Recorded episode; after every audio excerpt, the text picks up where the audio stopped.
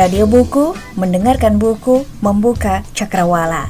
Live streaming dari situs radiobuku.com. Salam kami dari pojok alun-alun Kidul, Patehan Wetan 3, Keraton, Yogyakarta.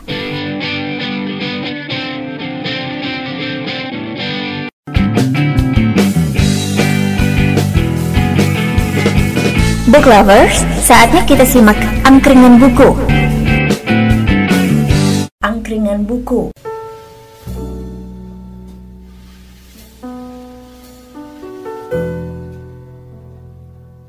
Book lovers, kita kedatangan tamu dari jauh yang uh, akan berbagi pengalaman soal buku dan berbagai macam uh, persoalan sastra, terutama sastra Indonesia. Uh, dia datang dari Swiss. Uh, kita tahu dia juga adalah seorang pejalan yang sangat kuat, berpindah dari satu kota ke kota lain, antar negara, bahkan antar benua Salah satu buku catatan perjalanannya yang sudah terbit adalah Menyusuri Lorong-Lorong Dunia. Ada dua jilid diterbitkan oleh Insis Press. Siapa dia? Mari berkenalan dengannya. Uh, nama saya Sigit Susanto dari Kendal. Uh, kemudian saya belajar bahasa Inggris di Semarang. Setelah itu merantau di Bali selama tujuh tahun sebagai guide bahasa Jerman. Di sana ternyata setelah bekerja jadi guide itu ada monoton ada rasa monoton jadi sehingga kita bercerita sama turis itu pada tema-tema yang itu itu saja. Sehingga pada sela-sela waktu saya sering pergi ke uh, toko buku mencari buku-buku. Dan saya tidak tahu buku apa yang saya cari. Yang jelas saya hanya ambil. Mamanya Sedikit Sang Kiai saya bawa pulang baca. Terus bukunya Umar Kayam Mangan-mangan kumpul saya bawa pulang baca. Buku Makaflar pulang bawa pulang. Lama-lama setelah sekian uh, bulan saya baru tahu ternyata hanya buku yang bertema sosiologi dan sastra. Baru saya sadar oh itu ternyata uh, yang saya sukai. Setelah tujuh tahun di Bali saya uh, selama di Bali saya menulis cerita-cerita uh, pendek berupa humor atau budaya di majalah Kait di Bali. Setelah itu saya pergi ke Swiss, kawin dengan orang Swiss tahun 1996 eh, sampai sekarang sekitar 15 tahun di Swiss. Di sana saya merasa ada keterpencilan dengan masyarakat saya sendiri karena otomatis bahasa saya berhenti, tidak praktek, tidak dipraktekkan sehari-hari sehingga uh, jalan keluarnya ya kita aktif di internet, kita ikut mailing list dan uh, merintis politik dan sastra dan setelah masa reformasi berakhir itu uh, lebih fokus ke sastra. Dari situ kebetulan istriku yang orang Swiss juga suka jalan-jalan dan saya fokuskan uh, arah jalan-jalannya ke tempat-tempat negara yang di situ banyak uh, sastrawan yang berpengaruh. Misalnya kita pernah ke Kuba kita mengunjungi rumahnya Hemingway. Kita melihat kuburan kucing jumlahnya sekitar 50 buah di belakang rumah Hemingway dan ada kapalnya. Mungkin itu penggambaran dari novelnya yang terkenal The Old Man and the Sea itu. Kemudian dari Kuba istriku tanya lagi ke mana kita pergi? Aku bilang kita lebih baik ke ini aja ke Praha mengunjungi Franz Kafka. Artinya rumah-rumah Franz Kafka sampai kuburannya saya kunjungi selama empat hari. Dan saya tidak ke mana-mana hanya mengunjungi eh, jejak-jejak uh, Kafka yang pernah ditinggali di rumahnya orang tuanya adiknya utara hmm, dari situ saya mulai tertarik dengan karya Franz Kafka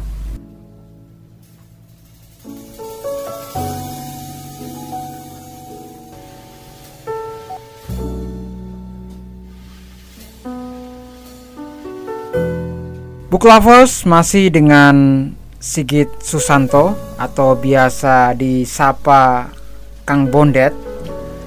Kita lanjutkan perbincangan dengannya soal cerita tentang karya-karya tokoh yang menginspirasi hidupnya uh, saat ini. Terutama sekali cerita tentang uh, Kafka Uh, setelah saya pelajari uh, karya-karya Kafka, ternyata Kafka juga memuji uh, ini Flaubert juga ya, sama uh, Flaubert terutama sama Dickens. Tapi uh, akhirnya aku lebih suka juga akhirnya karya-karya dari Flaubert. Dan uh, saya sempat terjemahkan novel Der Proses karya Franz Kafka karena Kafka hanya menulis tiga trilogi, satu itu Proses, dua Amerika, ketiga judulnya itu Kastil. Dan proses ini sudah saya terjemahkan ke bahasa Indonesia tahun lalu cuman belum keluar dari penerbit. Nah, itu masalah uh, teknis ya. Yang jelas dari saya sudah selesai dan dan setelah saya menerjemahkan uh, proses dari Van Kafka ini saya juga kecanduan ingin terjemahkan karya Kafka yang lain. Hmm, yang sekarang yang saya hampir saya selesaikan adalah karyanya berjudul Surat kepada Ayah jadi ini sebuah surat. Jadi Kafka begitu apa namanya eh, begitu kecewa dengan gaya bapaknya yang sangat diktatoris dipicu dengan eh, percintaan Kafka yang ditolak oleh bapaknya karena pacar Kafka itu eh, bukan orang Yahudi dan dia orang orang Ceko sehingga Kafka berjanji saya akan menulis surat sebanyak 104 halaman. Jadi hanya dengan satu kepada ayah yang tercinta atau terhormat gitu, itu jumlahnya 104 halaman dan surat itu eh, sudah diselesaikan dan belum diberikan ayahnya. Dia lewat ibunya, dia suruh ibunya suruh memberikan ayah tapi belum diberikan sehingga sampai sampai Kafka sendiri meninggal. Dan ternyata kalau kita mendalami di eh, itu di surat untuk ayah ini. Ternyata di situ ada tokoh namanya Otla adiknya Kafka yang sangat disayang. Ini seperti eh, tokoh di di Metamorphosis Gregor Samsa itu. Tokoh Gregor Samsa tokoh uh, sebetulnya figur dari Kafka sendiri kalau saya bisa interpretasikan. Itu yang yang yang membuat saya tertarik uh, karya Kafka karena kekuatan kekuatan kata per kata itu betul-betul tidak ada yang mubasir menurut saya dari dari teks Kafka itu.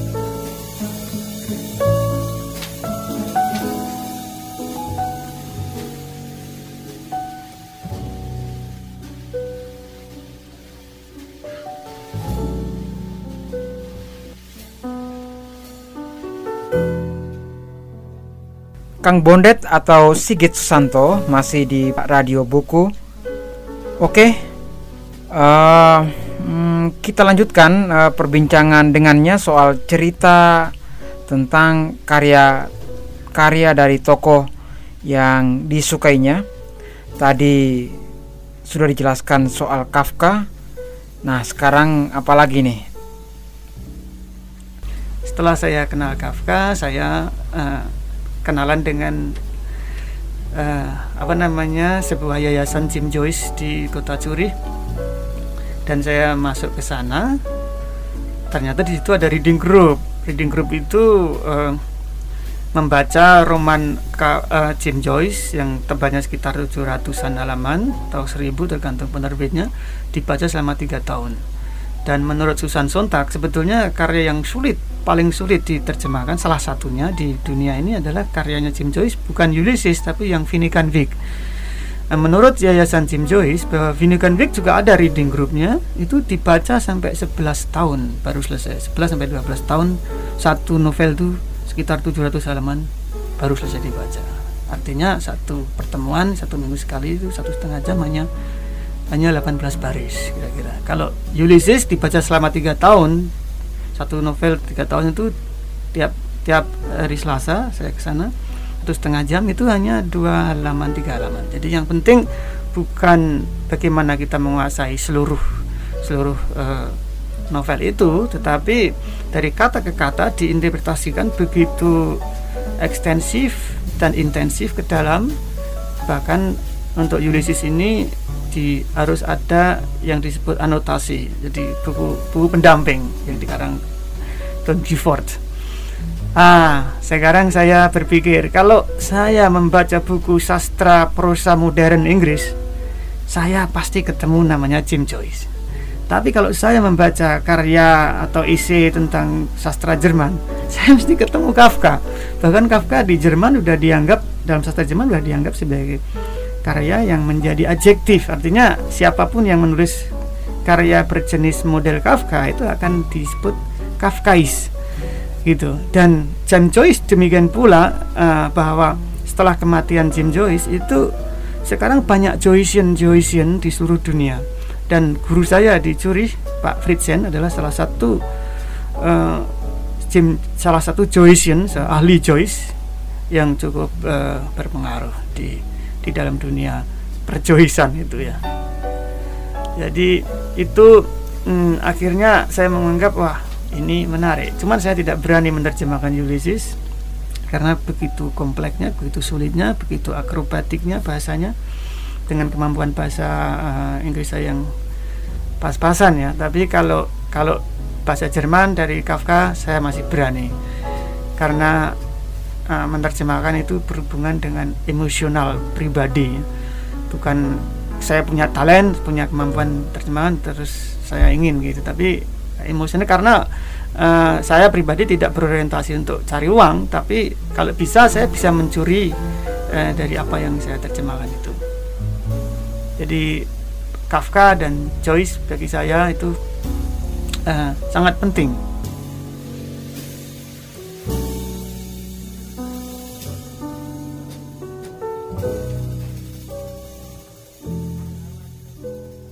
angkringan buku.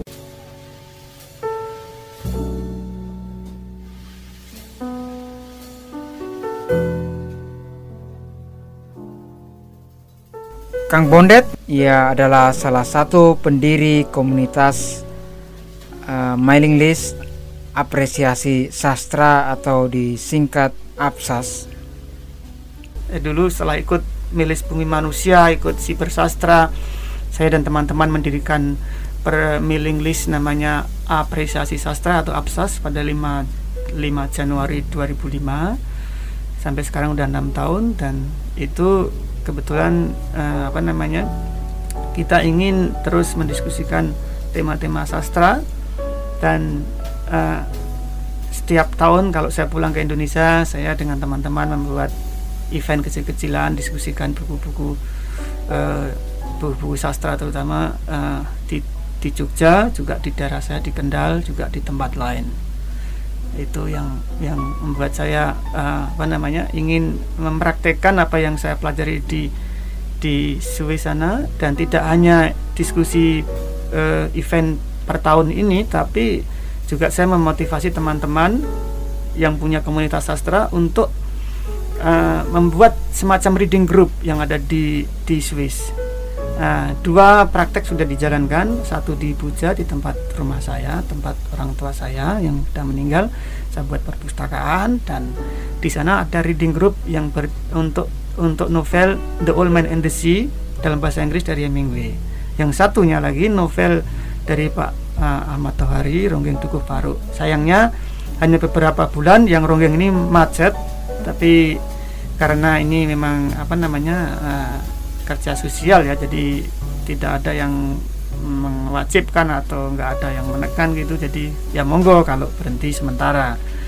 Uh, tapi reading group uh, The Old Man and the Sea ini menariknya dalam bahasa Inggris. Dan pesertanya itu anak-anak SMP, anak SMA di desa ya, desa kecamatan, ya, kecamatan kota kecil gitu di Bojang.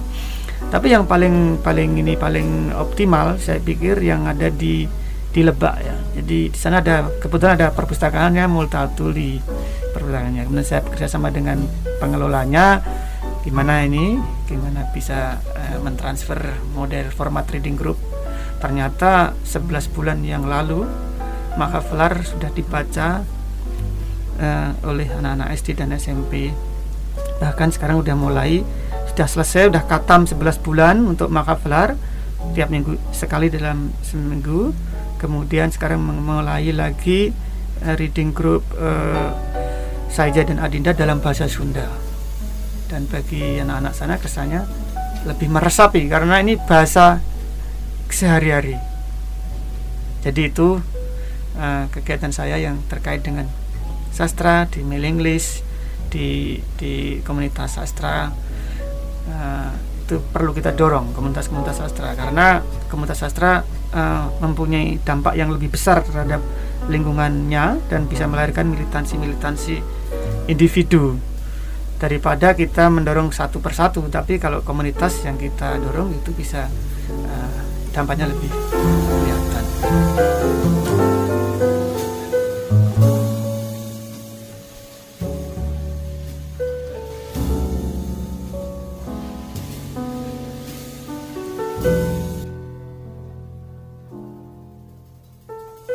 Kita masih ditemani Sigit Susanto di awal uh, sudah diceritakan sekilas bagaimana Sigit atau Kang Bondet ini yang bercerita tadi ya soal hobinya jalan-jalan.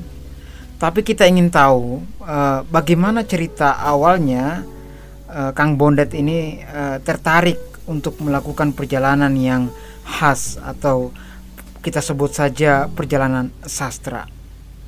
Jadi jalan-jalan itu pertama kali eh, ini sebetulnya sebuah eh, konflik budaya. Pertama saya sebagai profesi sebagai guide di Bali, saya jalan-jalan tiap hari dengan turis-turis Jerman maupun Swiss, tetapi jalan-jalan saya ini kan kerja. Jadi sebuah kewajiban. Sedangkan saya kawin dengan orang Swiss, di mana dia jalan-jalannya ini sebagai turis, sebagai subjek jadi saya di, di Bali sebagai objek, saya sebagai eh, komponen dalam bingkai pariwisata, tapi saya tidak menikmati karena saya tidak bisa enjoy bagaimana sunset di tanah lot itu indah. Mereka tepuk tangan kalau ada sunset. Saya tidak pernah tepuk tangan karena sunset di di sawah di desa saya di Kendal sana udah biasa sejak kecil.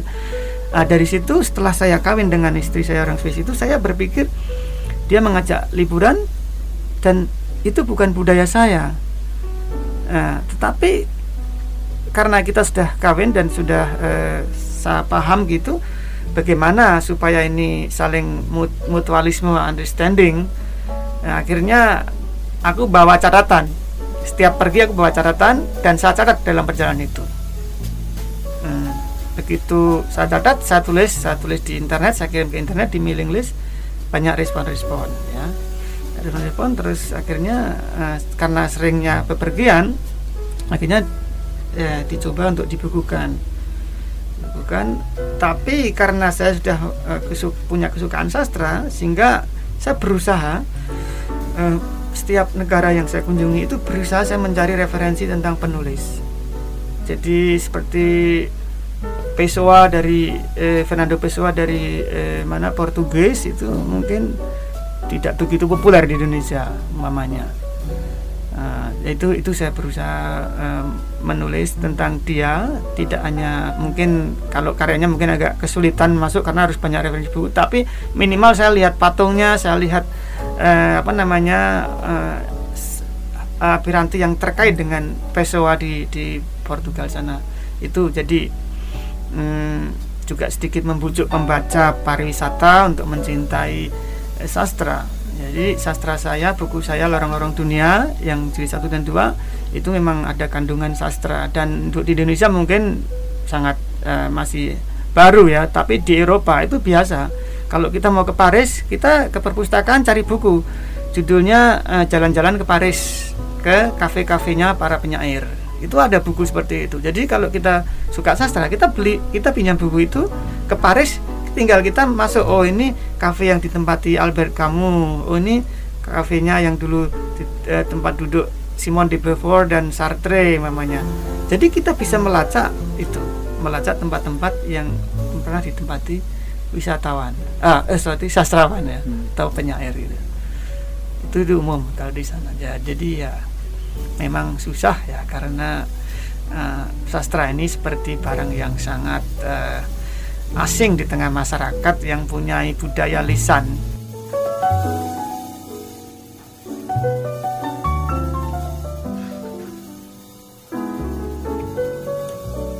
angkringan buku.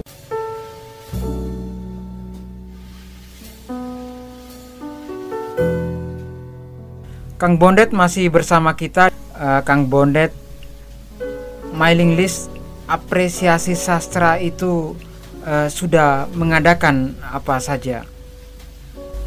Uh, dulu ada kalau di forum-forum mailing list itu biasanya tiap tahun ketemu yang disebut kopi darat gitu istilahnya dulu ya uh, kopi darat itu bisa minum-minum di kafe atau apa. Tapi kalau kita namanya mailing list sastra, ya kopi daratnya ya paling tidak ngomongin tentang sastra. Gitu. Jadi uh, setiap tahun sekali karena ya kesempatannya hanya bisa dilakukan seperti itu. Kebetulan pas saya pulang gitu. Karena moderator absas itu ada delapan. Uh, tapi kita selalu rembukan ya, selalu diskusi apa yang harus kita lakukan gitu. Jadi tidak monopoli pendapat saya tapi mereka banyak yang dukung gitu. jadi setahun sekali itu secara karakteristik dalam sastra itu hal yang wajar setahun sekali. Karena apa? Event sastra setahun sekali itu kalau kita melihat proses kreatif menulis novel namanya. Gunter Grass itu menulis novel itu rata-rata 4 tahun 3 sampai 4 tahun ya. Ya satu novel ya. Itu 3 sampai 4 tahun. Kalau James Joyce itu nulis Ulysses itu sampai 8 tahun ya. Palah kemarin aku baca di Tempo itu ada Goethe itu nulis Faust itu puisi sampai 3, 60 tahun Wah itu artinya bukan nulis terus tiap hari nulis tapi mungkin dimasukkan di laci atau gimana ya. Tapi jadi untuk apa uh, memang kalau event-event sastra diadakan sering memang baik ya. Tetapi eh, apa namanya seandainya setahun sekalipun itu juga uh, lumayan lah daripada tidak sama sekali. Uh, ini sudah kalau untuk di Jogja ini sudah ke enam kali tapi semua itu bertahap sesuai dengan perkembangan ini ya interaksi antar kawan. Mamanya uh, yang pertama kita kita bertemu hanya empat enam orang. Ada Ragil, ada Putut, ada uh, Anindita, ada Mas Ari Saptaji, ada Stevi. Itu di sebuah gedung aku lupa namanya bangunan kuno Belanda satu itu pertama kali pertemuan di Jogja. Kedua uh, itu terjadi kita adakan di Lesean di di apa namanya gudeg Lesean di dekat-dekat sini saya nggak tahu namanya lupa.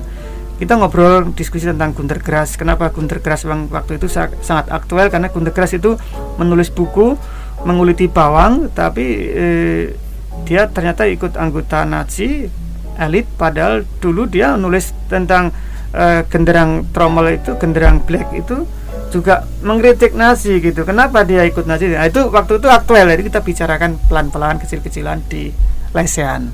Yang ketiga di warungnya uh, Serba Ceker, warungnya Faiz itu itu agak sedikit formal karena di situ ada Siho, ada ada ada Saud, ada aku, ada teman-teman lain, ada uh, Dwi Cipta, meskipun diskusi sambil makan ya sambil makan tapi ada tema tertentu gitu itu ketiga. Yang keempat di tempatnya Yayasan Umar Kayam itu ah ini udah mulai pakai poster gitu ya. Jadi kebetulan Faiz ini meskipun dulunya tidak anggota Absas tapi karena simpatisan itu kenal baik dia membantu buat poster terus mengelola tentang publikasi terus cari moderator konsumsi.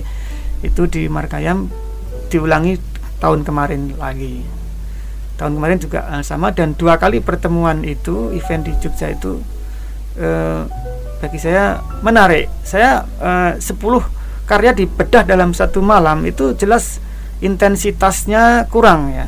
Tapi saya uh, pribadi uh, menyukai atmosfer di mana di sana ada penulis ada pembaca ada pembedah dan bukunya dijual ditandatangani dan berdiskon ya. Dan ada door prize sumbangan. Dan ini not total nggak ada sponsor ya. Jadi mereka itu yang beri buku-buku dari penerbit itu ya berikan gitu aja. Ya yang ini yang keenam ini sekarang di tempat Muhyiddin ini ya di ibuku ini ya ini uh, yang keenam.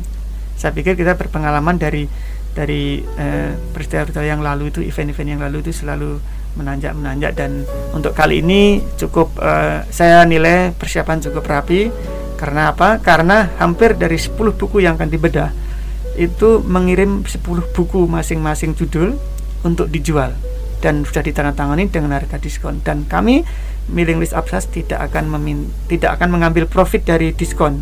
Semua diskon kita berikan publik ya. Dan kebetulan ada tiga penerbit itu uh, Nuansa Cendikia uh, GPU dan Serambi itu mengirim buku kira-kira masing-masing 10 untuk door prize. Jadi uh, nanti uh, mungkin ini paling door prize paling banyak dari yang sebelumnya terjadi.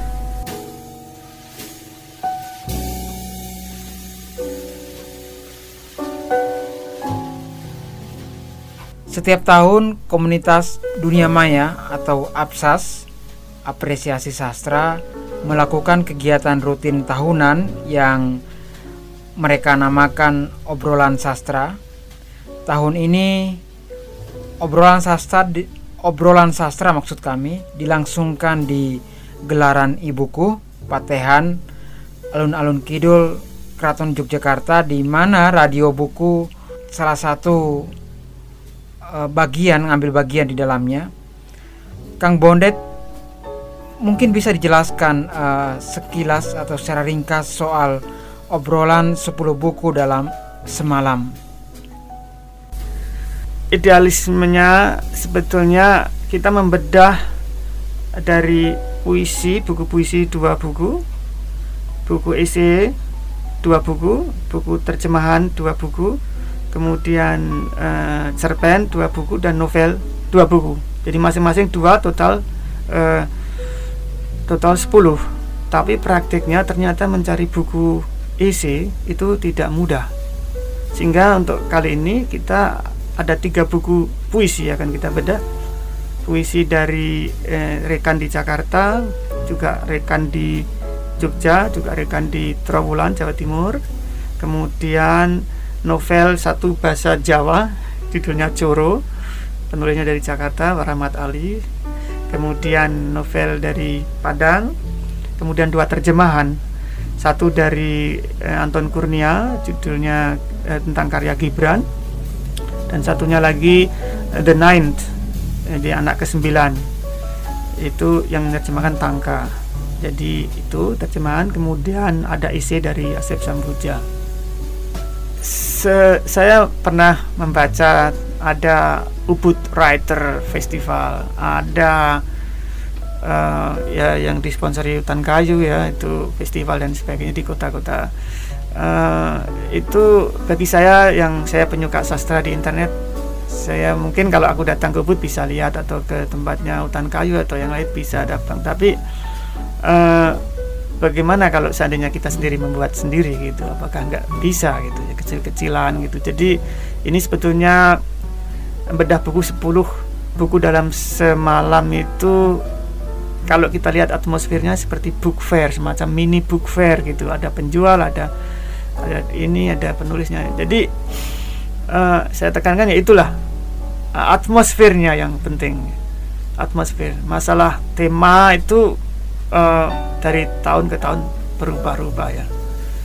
Uh, kalau tema IC itu masihnya Asep itu masih ada tema-tema lama itu Lekra atau yang lain. Terus yang yang karya-karya juga yang karya-karya aktual saat ini terjadi gitu. Kanon sastra.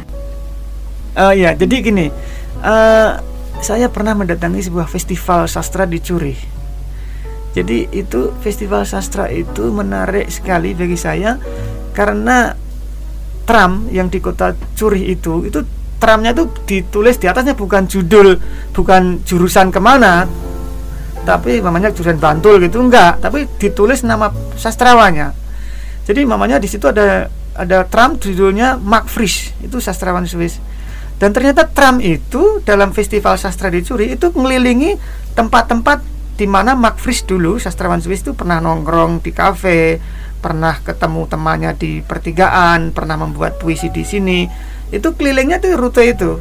Namanya terus lagi ada dua lagi tram dulunya tram Jim Joyce. Nah, saya pernah masuk ke tram Jim Joyce itu karena memang ini yang saya sukai. Guru saya jadi guide-nya di dalam.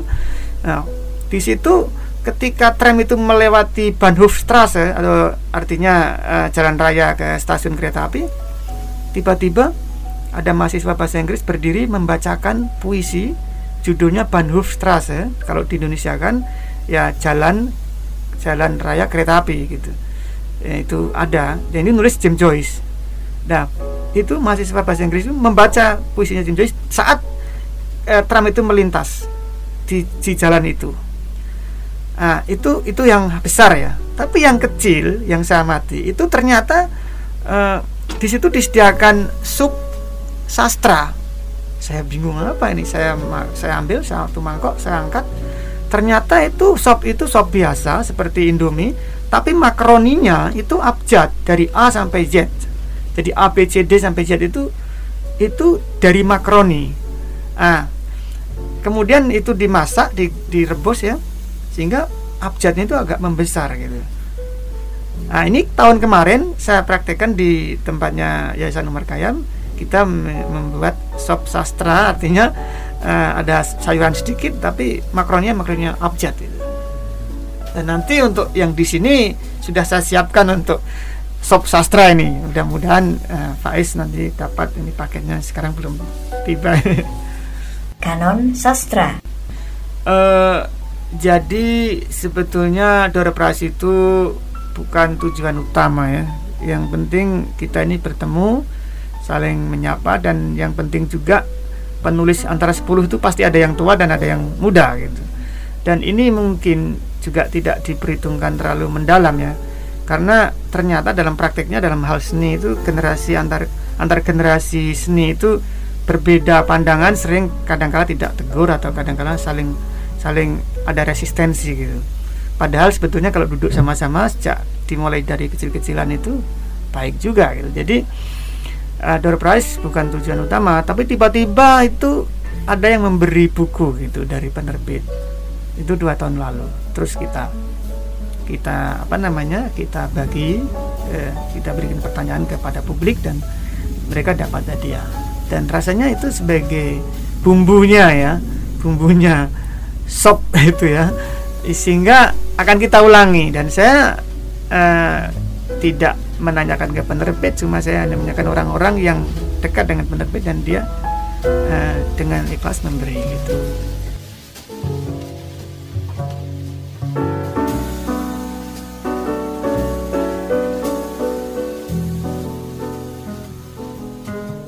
Angkringan buku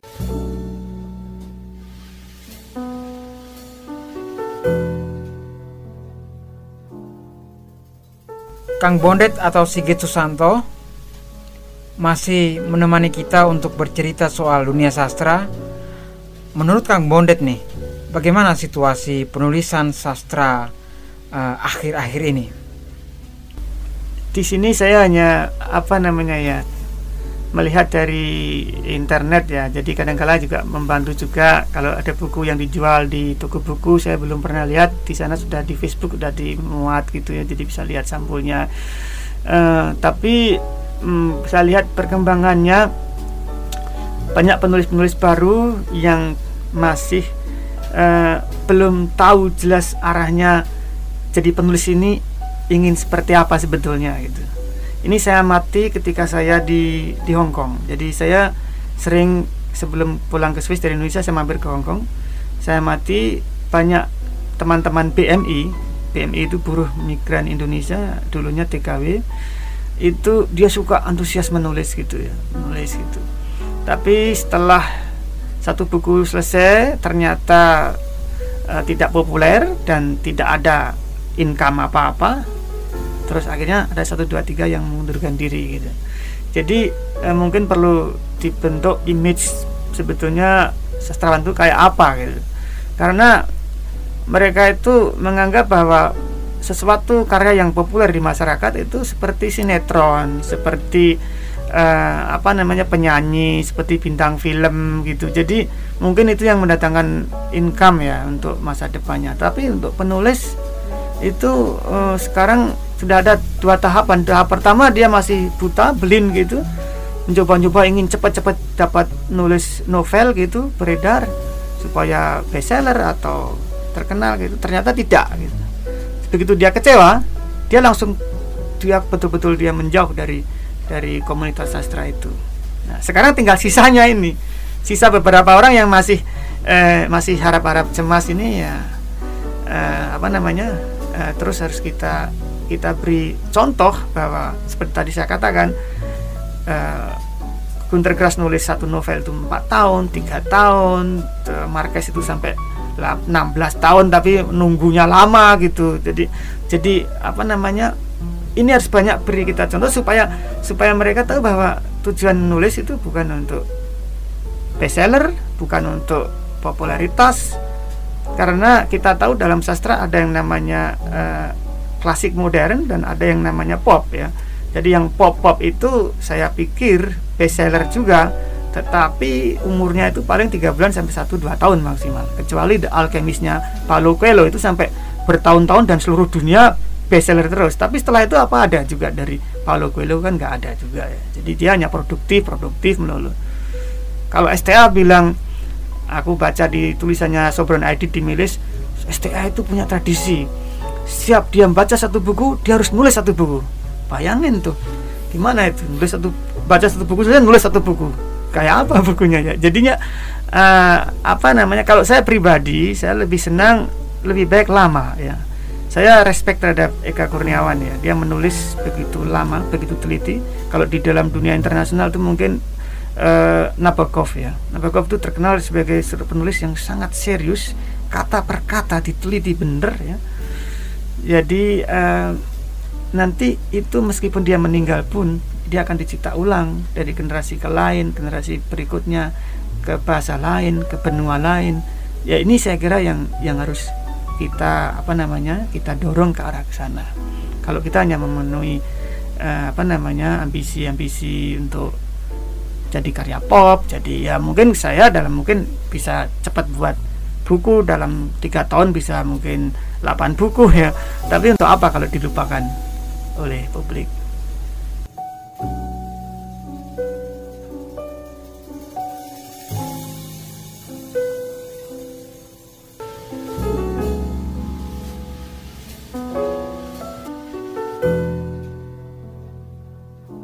Di sesi kali ini masih bersama Sigit Susanto. Di mana-mana ya, radio buku uh, kalau dalam perbincangan sastra pastilah akan menanyakan uh, soal dunia kritik sastra yang banyak dikeluhkan oleh banyak pihak mengalami kemunduran. Mungkin bisa uh, Kang Bondet mm, melihat bandingannya dengan kota-kota uh, lain yang lebih maju, terutama mungkin di negara Jerman atau saya ikut ikut apa uh, langganan majalah literaturen itu majalah sastra bahasa Jerman yang diterbitkan dari Berlin. Saya kira itu salah satu majalah di Jerman yang sangat uh, berpengaruh ya. Dan di sana saya juga banyak belajar dari penulis-penulis baru yang dimuat dan juga uh, kritikus-kritikus yang ada di Swiss maupun di di Jerman. Dua negara itu terutama. Saya lihat di TV di diskusi diskusi-diskusi sastra literatur klub dan sebagainya yang berbeda dengan di Indonesia adalah di Indonesia sering berorientasi bahwa orang yang mampu tentang teori sastra dan kritik sastra itu orang-orang akademis. Tapi de facto di Jerman tidak. Itu hanya bagian ada memang dari akademi. Tapi kalau saya beri contoh Marcel Reich-Ranitzky itu kritikus pausnya kritikus sastra Jerman. Ya. Umurnya 82 tahun sekarang udah istirahat ya. Dia bukan dari latar punya latar belakang sastra dia bukan seorang profesor, dia bukan seorang doktor dari bidang sastra. Tapi sejak dia umur 17 tahun dia sudah Anne Karenina Tolstoy sudah katam dia. Dostoyevsky sudah dihabisin seumur umur 25 tahun. Artinya apa? Bahwa orang-orang autodidak pun itu asal dia menekuni karya-karya sastra secara intensif itu bisa jadi eh, kritikus sastra. Nah, jadi seperti itu. Cuman di Indonesia tidak hanya dalam bidang sastra yang sangat sangat apa namanya uh, orang mengagung-agungkan atau berorientasi dari orang-orang akademis. Jadi umpamanya rapat di desa gitu ya. Itu kalau ada namanya yang sarjana duduk nggak usah ngomong-ngomong aja sudah dihormati meskipun dia nggak punya ide gitu. Tapi orang yang tidak punya titel, yang tidak punya latar belakang pendidikan itu kadang-kadang dicuekin gitu. Jadi ini ada ada gaya agak sedikit feodalis di sini.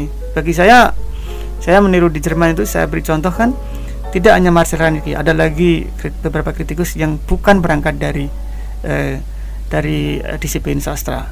Di Indonesia problemnya orang-orang yang tahu tentang teori sastra tentang kritik sastra dari eh, lingkungan pendidikan dan akademik kadangkala itu jual mahal masalahnya jual mahal beri endorsement nggak mau beri ini nggak mau dia tidak familiar dengan orang-orang baru.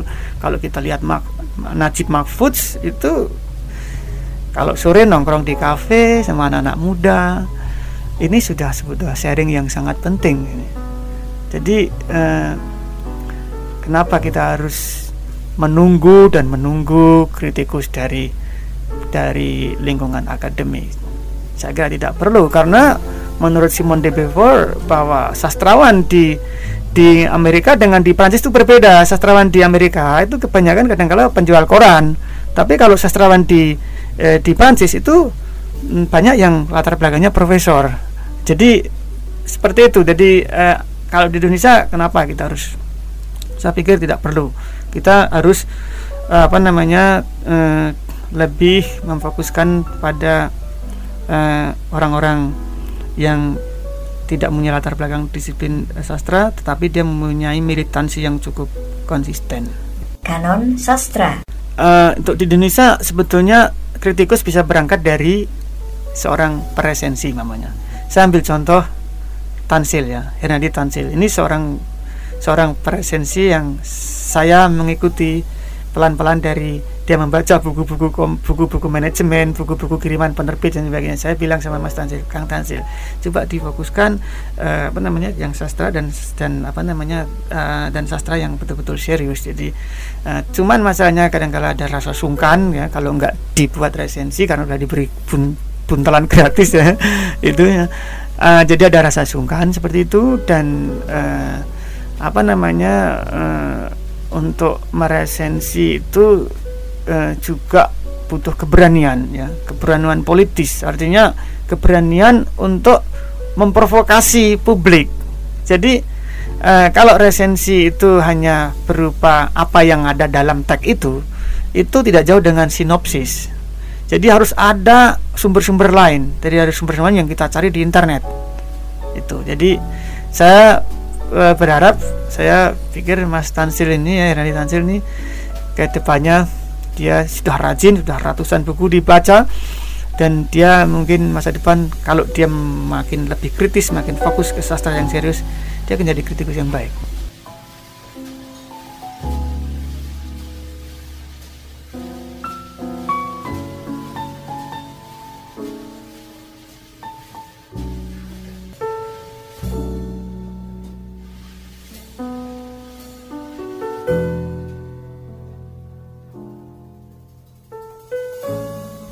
Sigit Susanto, tamu radio buku yang sangat jauh dan menetap di Swiss saat ini, bertandang ke studio dalam acara tahunan obrolan sastra.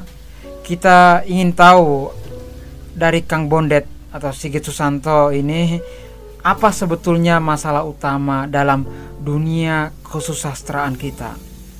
Di, di di Indonesia ini sebetulnya problemnya tidak hanya di Indonesia ya problemnya hampir di negara berkembang ya. Kenapa uh, sastra dari Cina dan India dua-duanya ini mencuat besar di Eropa. Kalau saya jalan-jalan ke toko buku saya baca wah Beijing Doll, Shanghai Doll itu ada tuh dari Cina penulis Cina. Bahkan yang dapat Nobel Nobel juga orang Cina yang lari ke Paris ya ke Prancis ya. Jadinya uh, Indonesia kadang-kadang ditanyakan kenapa Indonesia nggak ada ya? Itu tapi kita jangan lupa ya bahwa kebudayaan Cina itu sangat tua sekali. Ketika saya di Cina, saya uh, melihat ada perpustakaan perpustakaan Konfusianis. Di Vietnam ada perpu, uh, ada ada uh, museum sastra. Wah, saya pikir wah museum sastra saya masuk karena ternyata itu isinya cuma grafiran uh, apa relief di di batu yang tentang ujian seorang uh, pejabat kerajaan untuk dites uh, dari segi uh, tata krama konfusianisme. Nah, itu sudah dianggap sastra. Jadi meskipun bukan sastra yang kita maksudkan dalam tema ini artinya sastra yang novel atau yang tapi itu sastra dalam arti yang sudah mulai menulis sudah ada teks itu dalam suatu sumber buku mengatakan bahwa sastra yang tertua di India saya baca sastra yang tertua sebetulnya Homer karena dia nulis Odyssey jadi ternyata ada dua kategori yang disebut sastra sastra artinya nulis itu Pak Care juga sastrawan kalau begitu tapi yang dimaksud sastra di sini adalah sastra yang karyanya Homer, yang betul-betul apa namanya akan mengklasik, akan dari generasi-generasi dari abad ke abad yang mempunyai dampak besar pada masyarakat luas. Gitu. Jadi eh, untuk Indonesia, saya kira eh, susah ya untuk menembus karya-karya asing itu kalau kita hanya bandingkan India dan dan uh, Cina karena itu sudah sejak awal ya. Kanon sastra. Benjelon ya, Benjelon itu Benjelon itu Benjelon atau Benjelon bahasa Perancisnya ya. orang Maroko yang eksil di Paris itu mengatakan bahwa uh, sastra di negara-negara Arab itu hanya sampulnya aja sastrawi, tapi isinya itu dakwah. Gitu. Jadi uh, apa namanya uh, apa yang dikatakan dia memang berdasarkan uh, pengamatannya ya pengamatannya bahwa um, sastra sebetulnya harus lepas daripada uh, ini dari lingkungan yang mengepung kita baik uh, dari segi religion ya agama ataupun kebebasan uh, ideologi jadi selama kita masih berpikiran bahwa uh, apa namanya kita ada misi lain selain konteks sastra ini di situ akan mendapat banyak sandungan kesulitan. Jadi harus dilepaskan dulu. Kasarnya kenapa Orhan Pamuk itu uh, jadi uh, tidak religius ya? Dia jadi sek, uh, sektarian ya. Kenapa dia jadi tidak agak sedikit ateis gitu hampir penulis-penulis yang kondang itu kebanyakan kadang-kadang tidak sangat religius Nah, jadi ini harus dilepaskan dulu ini. Harus meskipun juga boleh sih kita beragama, cuman masalahnya dalam konteks sastra ini harus terbebaskan dulu. Kalau tidak, kita akan uh, terjerumus pada misi-misi lain yang yang yang di bangsa lain itu tidak dipakai gitu.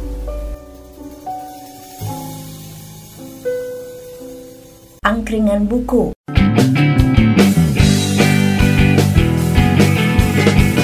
Baru saja book lovers ikuti angkringan buku.